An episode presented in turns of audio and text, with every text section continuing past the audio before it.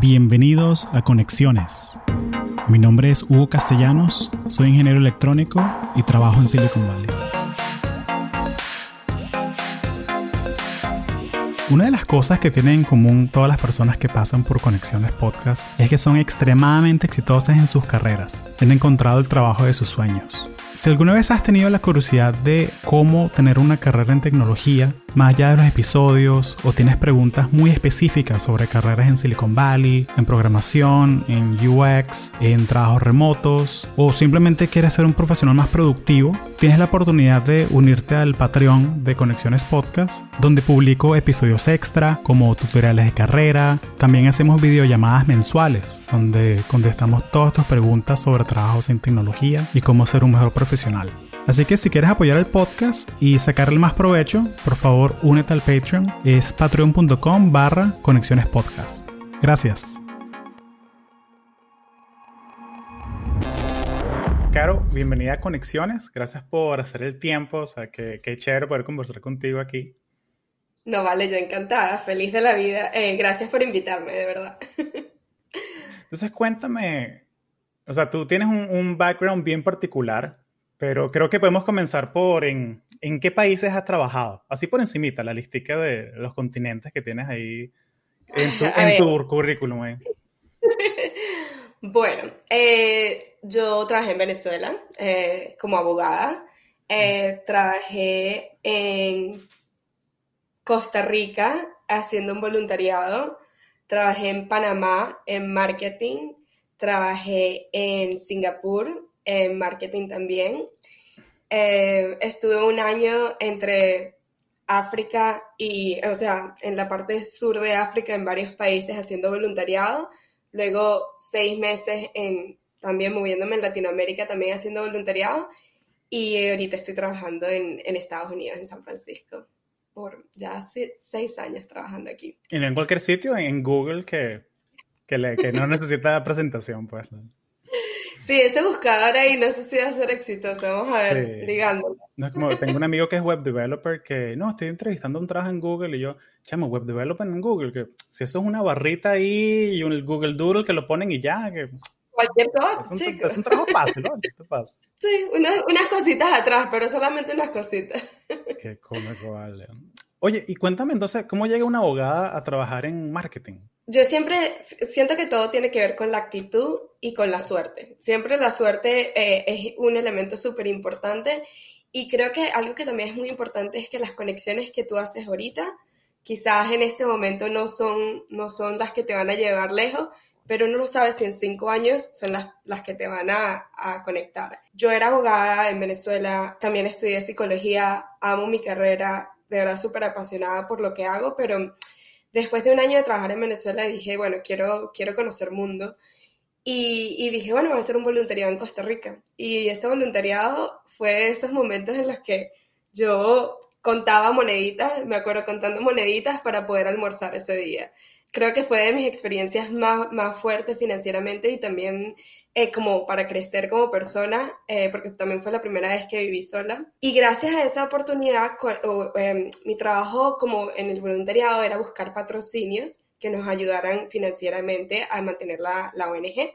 Y uno de los patrocinadores era Dell, eh, la marca de computadoras. Y cuando ya terminé mi año en este voluntariado, le dije a la, al, al gerente general de, de, Dell, que era el que me, que me conectaba, que era el que nos ayudaba y nos apoyaba muchísimo, le dije, mira, eh, me gustaría que me hicieras una carta de recomendación para buscar trabajo. Y él me manda la carta de recomendación y me dice, mira, aquí está tu carta de recomendación, pero sinceramente me gustaría que vinieras a trabajar con nosotros en Dell, en Panamá.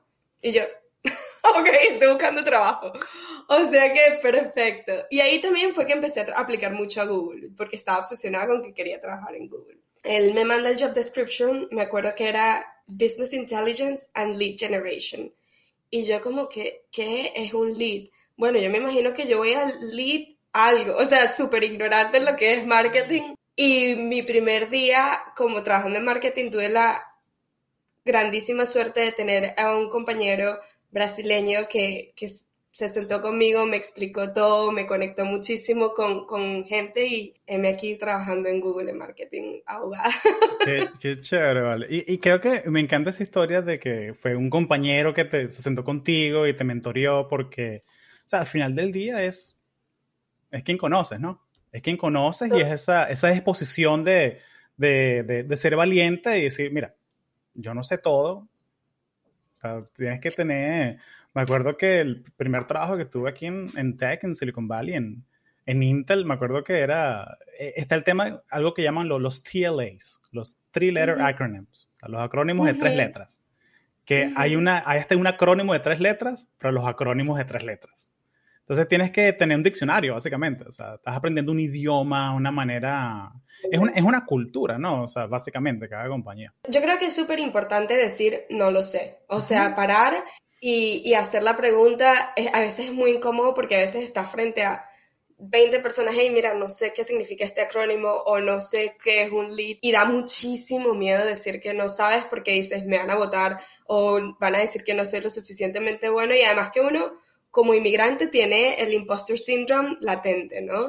No, no, no, la gente no va, va, a decir que yo no sé y no voy a preguntar, pero, pero preguntar ayuda muchísimo. Incluso gracias a esa experiencia, tener este amigo que me ayudó muchísimo, yo siento también que uno tiene esa parte del karma de, bueno, ahora cada vez que alguien me pregunta, mira, no sé hacer esto, yo como, ok, vamos a decirte, vamos a, a crecer juntos. Y, y, eso también te ayuda muchísimo a ti como, como líder de, de ayudar a las personas a crecer eh, en eso, ¿no? Chévere, estás en Dell, o sea, tienes tu, tu red ahí y todo eso.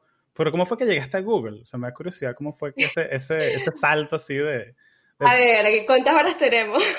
tenemos el tiempo que tú quieras. Te voy a hacer así como un poquito toda la historia de, de cómo llegué a Google, eh, pero antes tenemos que ir a Singapur. Entonces te Vámonos a, a Singapur, agarramos el pasaporte, vamos para Singapur, de una.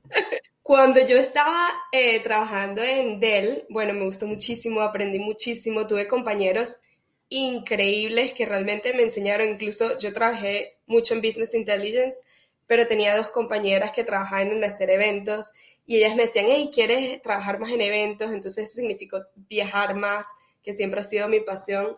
Entonces tuve la oportunidad de tener compañeros realmente muy, muy chéveres y yo creo que, que también uno tiene que estar muy abierto a conocer gente, ¿no? Y una de, las, de las personas con las que yo trabajaba manejaba una cuenta que era la cuenta de VMware, que es una empresa de software, también de Silicon Valley. Entonces, un amigo que vivía en Australia me dice, mira, Ana, estoy buscando personas que vengan a trabajar a Singapur y Australia en VMware. Eh, ¿Tú conoces a alguien? Y yo pensé, mi amigo, mi, Brasil, mi amigo brasileño, el que me enseñó todo, yo le dije, este es la persona. Claro. Yo le muestro el job description a este amigo y él me dice, Ana, está chéverísimo, pero eso se parece más a ti que a mí. Y yo, yo en Singapur, en Australia, yo nunca he ido a Asia. Y nada, mandé mi currículum porque uno dice, bueno, uno también tiene que, que tratar.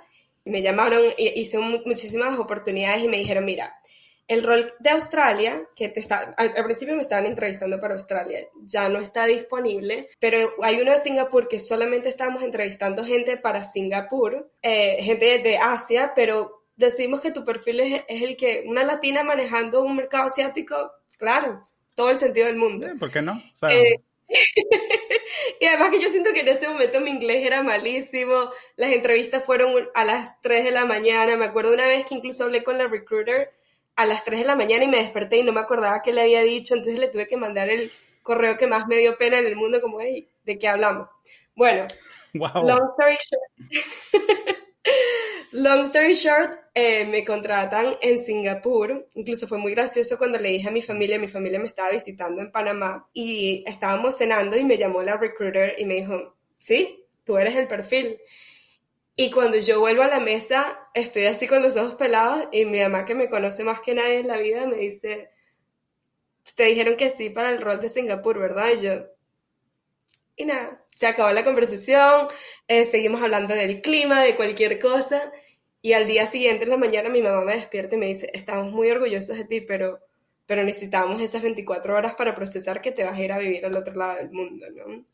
Claro. Entonces, nada, me voy a Singapur, en Singapur mi trabajo, eh, incluso cuando tomé el vuelo Venezuela-Singapur, cuando ya tengo lo que se sentía como 50 horas en un avión, yo, fue que me empezó a entrar el pánico de estoy mudándome muy lejos de mi casa.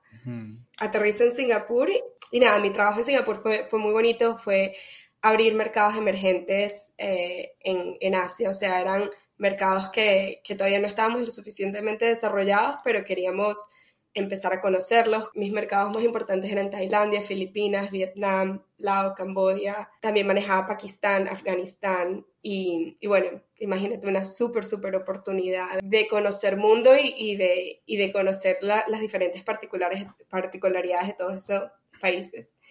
Mi jefe en Singapur siempre fue uno de los mejores mentores, todavía es mi mentor. Fue de verdad que una de las personas que realmente me enseñó marketing y confió muchísimo en mí. Él y yo siempre nos quedamos en contacto, incluso después de que yo me fui a Singapur. Él y yo seguimos hablando muchísimo, su familia es espectacular, o sea, una persona que realmente me cambió la vida. Invertí en ti, pues, o sea, que vi algo en ti y mantuvo esa relación de eh, mentor-mentee. totalmente. Eh, y como te digo, él es mi mentor, o sea, tengo alguna decisión que hacer con mi trabajo, lo llamo él, eh, realmente una persona que le tengo muchísimo cariño viajé, fui a África, fui a un montón de países, estudié una maestría aquí en Estados Unidos y cuando estaba buscando trabajo lo puse en Facebook. Hey, gente, deseenme suerte, voy a buscar trabajo, este es mi LinkedIn si conocen a alguien. Y yo él lo tengo en Facebook y él me dijo, mira, eh, una, la persona que manejaba antes Australia está ahorita en Google, ¿por qué no te reúnes con él a ver si hay alguna oportunidad? Y nada, me reuní con este, eh, con este australiano, me entrevistaron y me dijeron, mira, ahorita no tenemos un trabajo full time, pero te podemos contratar como contractor. Y yo en ese momento tenía una visa de estudiante. Hmm. Cuando me entrevistan, todo, ok, necesitamos que empieces ya. Pero yo decía, no, yo todavía tengo seis meses para terminar mi maestría y además quiero hacer parte de mi maestría en Dubai. O sea que no puedo hacerlo. Entonces fue como horrible porque le dije que no a Google, le dije no a mi sueño y nada, yo dije, bueno, no me tocaba en este momento. Seis meses más tarde, él me vuelve a escribir cuando ya yo estoy buscando trabajo, ya tengo la visa que, que necesito y me, me acuerdo el, título del correo era trabajar para Google es todavía una opción para ti. Y yo dije, sí, es mi sueño. Y, nada. El, el, eh, reply más rápido que has escrito en tu vida. Sí, sí fue como, sí, ok, no, no, tengo que cenar profesional. Sí, creo que lo podría considerar. y, nada, me contrataron, era una posición de contractor, o sea que tenía cuatro meses para hacerlos realmente que confiaran en mí para poder eh, pedirles que me patrocinaran la visa. Esos son los meses que he trabajado más en mi vida realmente para demostrarles que valía la pena. Incluso hace poquito este australiano me dijo, mira, te voy a contar algo que no te había dicho antes. Eh, Recursos Humanos me recomendó no contratarte porque era difícil por tu visa. Y yo les dije, you have to do it, you have to do it. Y nada, gracias a, él también. El poder de tener un sponsor dentro que, o sea, que quiere tomar un riesgo en ti, ¿no? O sea, que, qué bonito, me, encanta. Totalmente. Y yo creo que también es importante cuando estás buscando tu carrera decir, mira, a veces tengo que echar un pasito para atrás para agarrar impulso. Porque a veces decimos, no, ese rol es muy bajo para mí, ese... No, no, no, no importa. Tú, si este es tu sueño, no importa que eches un pasito para atrás, pero eso te va a ayudar a, acelerar. Entonces, claro. sí, sí, sí, totalmente. Oye, qué chévere, vale, qué chévere. Entonces llegamos a Google, te pusiste el gorrito con la hélice, chévere. ¿Qué es lo que hace el, la Head of Global Field Programs? O sea, ¿qué, qué, qué es eso? ¿Con qué se come? Bueno, te digo, a veces suena mucho más fancy de, lo que es porque, porque requiere muchas horas al, al, día en las que estás de alguna forma disponible porque como esa palabrita global, como te digo, esa palabrita global es lo máximo, pero también es bien difícil porque te toca trabajar con el horario de Europa, que para la gente que vive en Silicon Valley sabe que el horario de Europa significa que tienes que trabajar antes de las 8 de la mañana porque no tenemos ningún overlap eh, de horarios. Tienes que trabajar con la gente de Latinoamérica, que el, horario de Brasil también está un poquito desfasado con el de con el de aquí y tienes que trabajar con la gente de Asia, es decir, que a partir de las 4 de la tarde es que puedes tomar reuniones con Asia.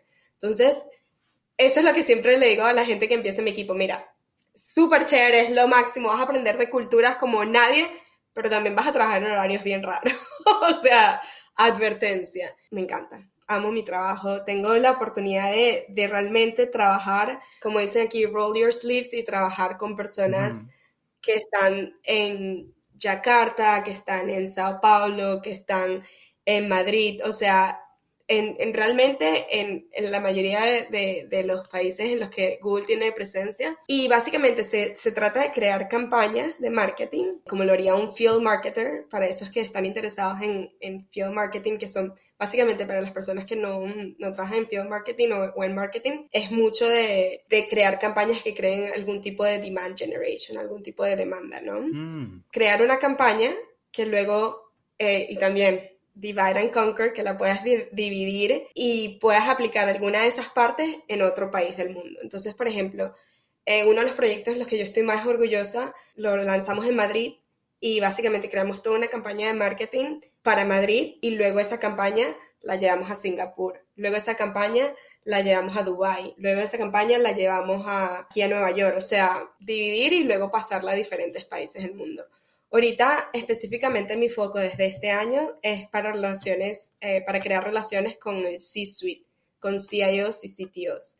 Entonces, también es muy interesante porque ya está basado en una persona muy específica y es interesante ver cómo esa persona es diferente en Europa, cómo es diferente en los diferentes mercados del mundo, ¿no?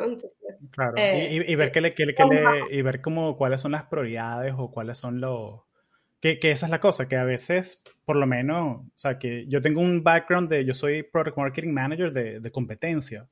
Entonces, a veces la conversación con un CIO es todo, ok, mira, ¿cuál va a ser el impacto monetario? O sea, ¿cuánto dinero me va a costar invertir en esto y cuánto riesgo nos vamos a ahorrar? Pero si hablo con el, un administrador de TI, de informática, a ellos le que, mira, ¿qué tan fácil puedo deploy esta herramienta? ¿O qué tan, eh, cómo está la documentación o el servicio al cliente para nosotros? O sea, ¿es todo chat, es mensajes, es teléfono? ¿Cómo es? Tienes toda la razón, eh, es totalmente diferente. O sea, eh, las prioridades son muy diferentes, depende de la región en la que están. Sí, muy enfocado. O sea, por ejemplo, como dijiste tú, algunos de ellos le reportan al CFO. Entonces, ¿cómo hacer que ellos puedan darles herramientas a ellos para que ellos le puedan hablar eh, cómo optimizar costos, cómo traer innovación en un mundo en donde la innovación ahorita en, COVID es realmente un, lujo, ¿no? No todo el mundo se la puede dar. Eh, o quizás la innovación no es un lujo, sino es como la única forma de sobrevivir. Es muy interesante cuando estamos fabricando el mensaje, cómo le hablamos a esta audiencia, cómo es importante en qué industria están para dar un mensaje de forma diferente, quizás a través de un evento virtual, quizás es a través de un mail específico, quizás a través de una conversación one-on-one. Entonces, utilizamos muchísimos canales para comunicarnos, pero no es el método masivo a través de paid media o social media, no, es mucho más una relación eh, one-on-one, quizás. Perfecto, perfecto. Oye, no, gracias por presentarnos esa imagen.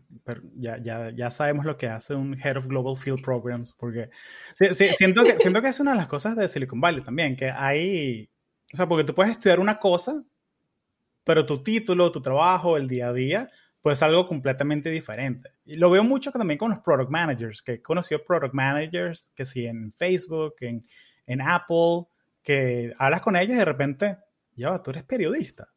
Y tú trabajas product manager, ¿cómo es la vaina?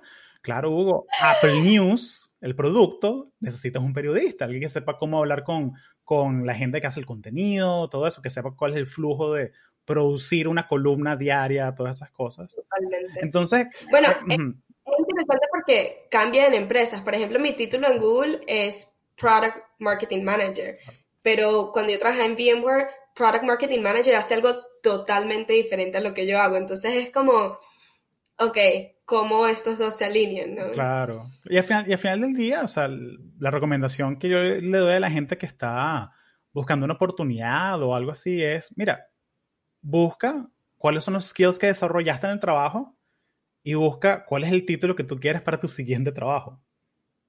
Y, ponlo, o sea, eh, pon el, overlap. Pon el overlap, porque al final del día yo he visto eso, que es que de repente aplicas un trabajo y pones product manager. Mira, este trabajo es product marketing manager, de pronto no cuadra. Pones los mismos bullets, pero le pones en el título, product marketing manager, te llama todo el mundo. Totalmente. Y yo siempre le digo a la gente cuando está haciendo su currículum, escribe tu currículum pensando en el rol que quieres, no en el que tienes ahorita. Porque tienes que demostrar cómo el rol que tienes te va a llevar a ese rol que quieres. Y, una cosa para la, bueno, las dos o tres personas que, escuchan esto, ¿no? Que, que tú fuiste la persona con la que Katy da Silva se tomó el café, que la trajo a ella. Ah, totalmente, totalmente. Y por eso yo siempre, cuando me escribe alguien de mi universidad o cuando me escribe alguien de, de, Venezuela, es como que sí, tenemos que mm. traer a esta gente súper chévere, a estos amigos que tenemos a, a trabajar aquí, porque yo creo que que los latinos, incluso esta, esta semana he, he, estado haciendo mucho coaching a personas revisándoles el, el, currículum y todo. Y creo que como latinos tenemos algo que es muy importante para una empresa como Google, que sabemos resolver.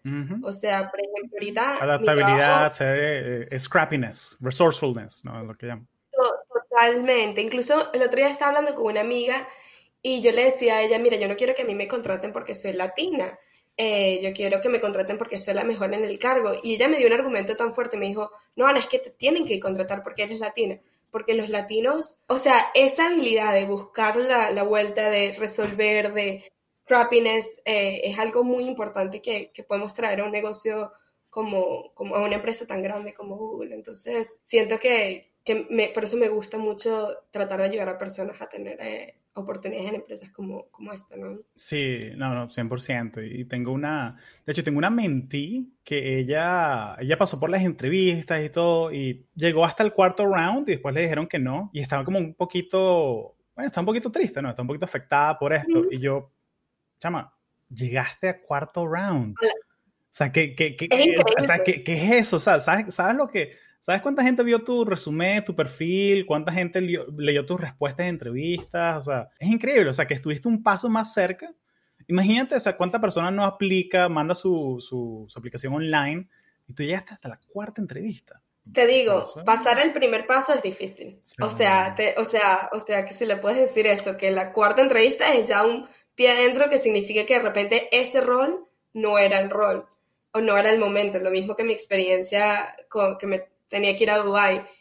Ese momento no era el momento, pero quizás más adelante, sobre todo si llegaste a un cuarto paso, es, es impresionante. sí, no, no, 100%. Y, y también ahorita con el tema de la pandemia, o sea, es, es un poquito triste, pero, pero pasa, es la, es la realidad, ¿no? Que tengo muchos amigos que le dieron trabajos, estaba firmado todo. Yo creo que en la pandemia lo siento, tenemos que cancelar la posición por, por, por, COVID, por la incertidumbre, todo eso. Y creo que es ahí donde uno tiene que buscar bien dentro de sí mismo, o sea, que tú, tú no eres tu trabajo. O sea, tú no eres tu trabajo, tú eres una suma de experiencias, de habilidades, de sueños, de... Y sí está bien sentirte mal, pero, o sea, es levantarte, sacudirte el polvo y, ok, vamos a darle. Yo creo que es mucho de, o sea, lo que, lo que está pasando ahorita en el mundo es algo muy, es muy fuerte, pero es algo que nos está dando la oportunidad realmente de entender cuál es nuestra esencia, ¿no? Porque nuestra esencia, por ejemplo, para mí que trabajo en, Google, no es Google, no es, o sea, ¿qué, ¿qué, es eso realmente que, o sea, cómo vas a actuar tú en todo, en todo este caos? Y, y sí, es, es como dices tú, sacarse el polvo y ver, o sea, qué, qué quiero hacer cuáles son mis sueños más allá de, ese vestido que me pongo todos los días, con esa máscara que me pongo todos los días. No, es, realmente nosotros mismos. No sé, no sé cómo explicarlo, pero creo que si me dices qué es lo que más he aprendido en esta pandemia es que, mira, al final lo que queda es los círculos de amigos que hacemos, es las experiencias que tenemos. No es un trabajo, no es un viaje, es, es toda esa acumulación de cosas que, que tenemos y cómo lo enriquecemos a través de, de todos los recursos ilimitados que tenemos en esta época, ¿no? No, no, por supuesto. A ti te tiene que estar, te estar pegando un poquito duro el hecho de no poder viajar, ¿no? Que tú que tienes 25, 30 países en el pasaporte, te tiene que estar pegando un poquito. 70. 70 países, eh, perdón, 70, no joda. Así como que, bueno, ya saben, si quieren pedirles consejos sobre el jet lag, escríbanle a Caro a, LinkedIn. Ah. Ella se sabe todos los trucos. Tengo demasiados tips para el jet lag. Pero sí, me está pegando muchísimo. Pero, eh, pero por otro lado es muy gracioso. Mis amigos en San Francisco como, hey, nunca has estado tanto tiempo en San Francisco. Y yo, realmente nunca he estado tanto tiempo en San Francisco. Pero lo mismo, mi vida no son los viajes, es más de lo que, las experiencias que creamos alrededor. Entonces estoy tomándomelo con calma. Pero sí me hace falta porque yo en mis viajes siempre trato de hacer una parada para ver a mi familia y esa parte sí me, sí me hace mucha falta. Ah, por supuesto. Entonces he estado tratando de organizar Google Meets y cosas así para, para vernos más, que creo que eso es algo también bonito de la pandemia, que antes, a pesar de que estamos todos distribuidos, nunca hubiéramos hecho una sesión con toda la familia junta y ahorita lo hemos hecho gracias a que todo el mundo se ha, vuelto más flexible de utilizar este tipo de herramientas, ¿no? no y, es muy bonito ver que, mira, que hasta, o sea, que hasta mis primos, mis tíos, todo el mundo como que, mijo, tú que trabajas, explícame cómo eso de Zoom, montamelo en el, ¿sabes? Eso, es con mucho gusto, claro que sí, bendición, tío, los ayudas ahí a hacer su cosa. Sí, sí, sí, sí, sí. Bueno, yo digo Google Meet. Bueno, Google Meet, perdón, Google Meet, perdón. Sí. Bueno, ahora que sí lo pusieron, que cualquier persona sin Google Meet lo puede usar, perfecto, ahí vamos para Google Meet. Ahora sí. Ahora sí, ahora sí lo recomendamos. Sí. sí, sí, yo me he convertido muy en tech support, o sea que mi cargo, ponle marketing slash tech support para Google Meet. Qué genial, vale, qué genial. Eh, cuéntame, ¿qué estás haciendo tú en África, chamo? Eh, bueno, tú sabes, eh, bueno, eh, África fue una experiencia que realmente me cambió la vida, o sea, muy, muy bonita. Yo siempre había querido viajar, como ves por lo que te comenté al principio, voluntariado siempre ha sido algo como que una pasión muy grande mía. Y apenas tuve un, un, trabajo más o menos estable en Singapur, dije, yo quiero ir a África. Bueno, empecé a ahorrar y todo eso. Y algo muy interesante para cualquier persona que esté interesada en hacer algo así, si tú pones voluntariado en África en Google, te van a decir paga 50 mil dólares y, o sea, paga unas cantidades astronómicas de dinero y es voluntariado. Y yo como que, ya va, ¿cómo que pagar para voluntariado? Eso no tiene sentido, además no tengo la plata, además no. Entonces, eh, lo que hice fue bajarme una base de datos de ONGs en, los países a los que quería viajar. Eh, yo estuve en Sudáfrica, em, Namibia, Zambia, Zimbabue, Mozambique y Madagascar. Puse, bueno, base de datos de ONG y les empecé así, igualito cuando uno está haciendo una venta. Escribí un correo más o menos estandarizado y se les mandaba los correos, mandando correos, hasta que como cinco ONGs eh, estuve hablando con ellas, estuvimos, eh, me estuvieron explicando mucho lo que hacen y al final decidí, sí, estas son las, eh, al final decidí en tres organizaciones que, que, que sentí que tenían mucho valor y, y, bueno, lo que fui a hacer es, voluntariado. Estuve primero en una ONG en Sudáfrica que ayuda a las personas que han sido infectadas o afectadas por el HIV y fue una experiencia increíble. O sea, el township en el que estaba la, la infección de, de, SIDA es 40%. O sea que imagínate, cada 10 personas que conoces, 4 están infectadas. Entonces, fue un trabajo muy bonito, fue también muy duro, porque vi personas a punto de morir. Eh, y el, el, trabajo era trabajar eh, con los niños de las familias que han sido infectados o afectadas por el SIDA y luego ir de casa en casa, casas de las favelas, de los barrios, a ver si se habían tomado las medicinas del SIDA, contarles, ok, te, esta no te la tomaste y, y, era muy trabajo así. Y lo que hace de esa organización, que es lo más bonito, es trabajar el liderazgo de los niños a través del deporte. Le enseño, ellos hacen como, como un, enseñan eh, a un niño un ejercicio, eh, sobre todo fútbol, fútbol, explicar, y ese niño tiene que reclutar su propio equipo de fútbol. Y entonces ese niño le enseña esas habilidades de liderazgo de fútbol a su comunidad. Entonces es muy, muy bonito y, y es muy bonito verlo en, ver a los niños como creciendo en ese sentido. Esa fue una. La segunda fue un voluntariado médico en Botswana. En Botswana, no, perdón, en Namibia.